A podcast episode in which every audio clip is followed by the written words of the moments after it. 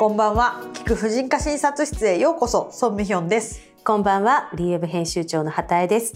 なんと、今回でこの聞く婦人科診察室は放送100回を迎えました。イエーイ！おめでたい！もう100回いや厳密に言うと0回っていうのがあったのであの101回なんですけれどもレギュラー放送としてはですね100回となりました。ありがとうございます。い。すつも毎週お聞きくださってる皆様。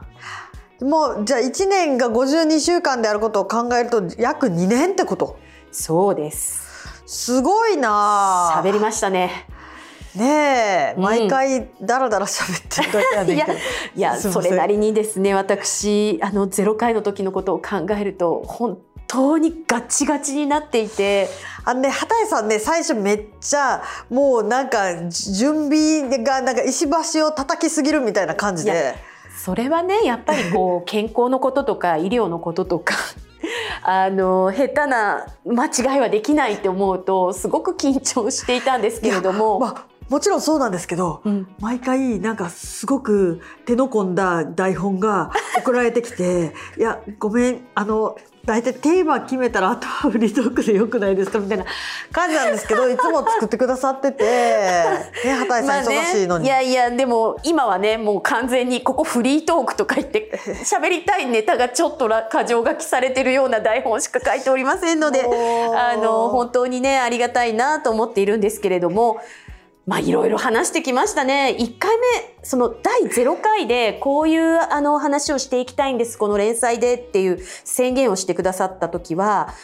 生理痛や陣痛、損し続ける人生、それでいいですか？っていうね、ちょっとかっこいい世の中に問うみたいな始まり方をしたんですよ。実際そういったテーマもすごいよく話しましたよねなんかミレーナとか何回もやってて本当にこれ聞いてミレーナをうちに入れてき来てくださる方だけどいっぱいいるから多分全国の産婦人科でミレーナを入れた人いっぱいいるんじゃないかなとちょっと思うんですけど。統計取っていただけますかね？こちら聞いて、あのミレーナを入れに来た方に。でもやっぱり2年間続けてきてそのいろいろお伝えしている中で皆さんいろんな気づきがあって自分の体が楽になったり暮らしが楽になったりあのするのって大切ですよね。もちろんですよ、んなんかまあちょっとずつこの2年ぐらいでも風潮変わってきてるかなとね、世の思うんですけど、中全体がだいぶ変わりましたよね。私たち最近セルフプレジャーばっかり言ってますけれど。セルフプレジャーとセックスレスもいっぱい言ってますけど。はい。まあなんかこう体についてあのいろいろ知って選択肢も知るみたいな、うんうんうん。で自分で決めていこうみたいな、そうですね、まあ、割とこうやってあのフリートーク的にお話しできることも増えたのであの気軽に話をさせていただいていますけれどもぱり生理痛は我慢しなくていいんだよって最初に言っていただいたこととかあのフェムテックの話とか性教育の話とかいろいろさせていただいてますね。そうですね、もう本当にいろんなゲストの方にも来ていただいてまああの赤裸々な。赤裸々な。ちょっと先週先々週だいぶ盛り上がっちゃいましたけれどもあの今後もねいろいろあの皆さんにとどんなものを取り上げてほしいかあのご意見も聞きつつ続けていければと思います。このまま100回200回どうぞよろしくお願いいたします。お願いします。で、えー実はですね D あのこちらのソン・ミヒョンさんのあのチャンネルをボイシーさんでも流させていただいているんですけれどもなんと D 編集部用のアカウントというのもあのチャンネルというのも作らせていただきましてあのコラボ放送などやらせていただくことになりました。なんかね、すっかり音声コンテンツのトークが得意みたいな感じになり始めたんですけど 未だ全然得意じゃないので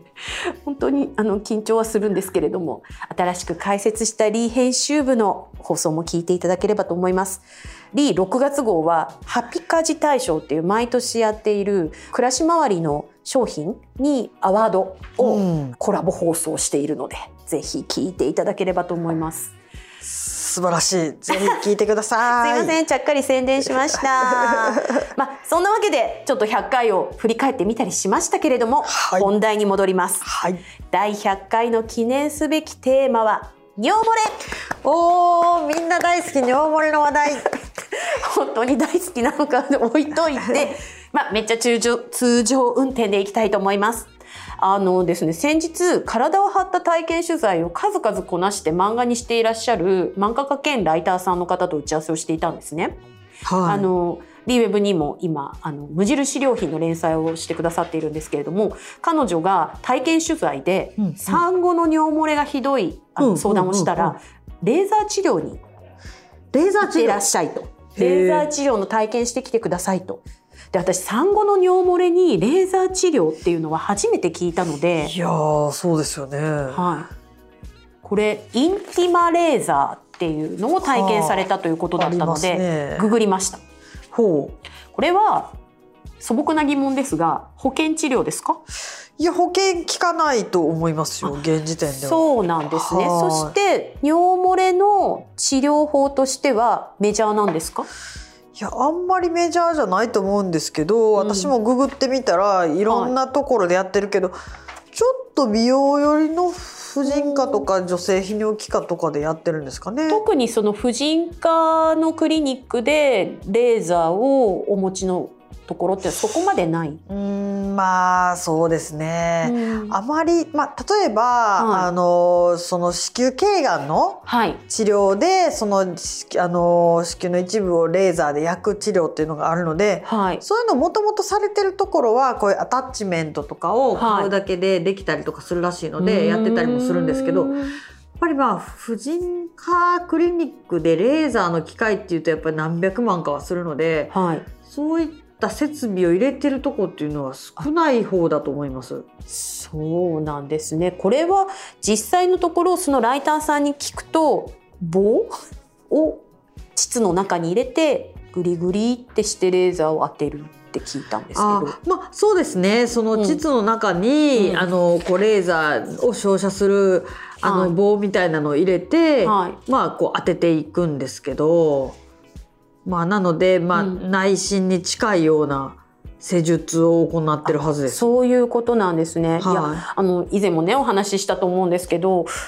干ですね私あの読者の方は産後が大半だと思うんですけれども、うんうん更年期に入って、うんまあ、入ったかまだ定かではないですけれども更年期に入っと言われる年代になってくるとちょっとなんか危険だなと思っていて。うんうんトイレにちょっと長い時間行ってなくてあの我慢はしてないけどっていう状態でくしゃみをするのがちょっとドキドキするというか。なるほど、うんそれはですね、まあ、骨盤底筋がちょっと緩んだりまあちょっとこう衰えてきて、うんでこうまあ膀胱をうまく支えられないやっぱりそういうことなんですね。そうですね骨盤底筋緩むんですよね。ストロゲンが減ると。そうなんですよ特にまあ出産とかでできたダメージが今まではこう若くてストロゲンがたくさん出てて、はいまあそのカバーされてたけど、うんうんそれが減ってくるとまあなんか出産の時とかにできたこうダメージがこう顕在化してくるっていうのはありますね。じゃあ産後の尿漏れに悩んだ人は今軽減していてもやっぱり更年期になると 尿漏れしやすいかも。そういうことなんですよ。皆さんお気をつけください。そうなんです。だから産後の尿漏れはその体幹トレーニングで一応克服したと思ってたんですけれども、うんうんちょっと真面目にまたやろうかなって思います。そうですね。まあ、はいその体幹トレーニングが腹直筋を、うん、こうなんていうか鍛えてはい腹圧を上げるようなトレーニングではなく、まあ、体幹だから、その、まあ、こう横隔膜から骨盤底筋の奥の方まで、全部腹横筋とかそういうのをはい鍛えるのはすごいいいと思います。そうですよね。あのやっと自宅にリノベが終わって戻ってヨガも再開したので、ちょっとその骨盤底筋を引き締めるヨガのクラスを取ろうかなあいいですね、はいヨガすごいいいですよ。そうですよね。そうなんですよね。え、ちょっとレーザーの話をもうちょっと聞きたいんですけれど。はこれはいわゆるここ最近、まあ、私たちも時々話題にさせていただいている美膣系の話っていうのにもつながってくるんでしょうか？うんま膣トレ？あなんかそうですね、膣トレというかなんかこう一応レーザー当てて、はい。こう粘膜の下のところをふっくらさせてちょっと貼貼るみたいな感じ。そういうこと？うんらしいんですけどどうなんだろう。そうするとこうちょっとはこうしいわゆる締まりが良くなるみたいなことになるんですか？みたいな感じだと思うんですけどはいただやっぱり1回では効かないのでやっぱ何回もやるとでもはい。その1回あたりが保険も効かなくてかなりお高めじゃないですか。自由診療だとそうなりますよね。ねまあお肌に当てるねレーザーも高いわけだから押して知るべしっていう感じ。お肌に当てるレーザーも高いです。そうですようん、ね。だってレーザーの機械自体がやっぱ何百万もするから、うん。ねそれにそのこう配布とかだったらそのショットするのなんか消耗品も結構高いみたいだからあれがあながち別にすごく儲けてるというわけでもないとは思うんですけどやっぱり1回で効果が出なくてじゃあ何回やって私これで効くんだろうってやってる間に何十万もかかるとかなので なんかやっぱりそのやってる先生はなんか結構効く人は効くよっていうけどなんかどあの聞いてくださってる方に試してみてともなんかうん言いづらい状況ですよねやっぱり医療費が高いと。まあそういう意味では自分たちでこれを聞いていらっしゃるあのリスナーの方々はトレーニングで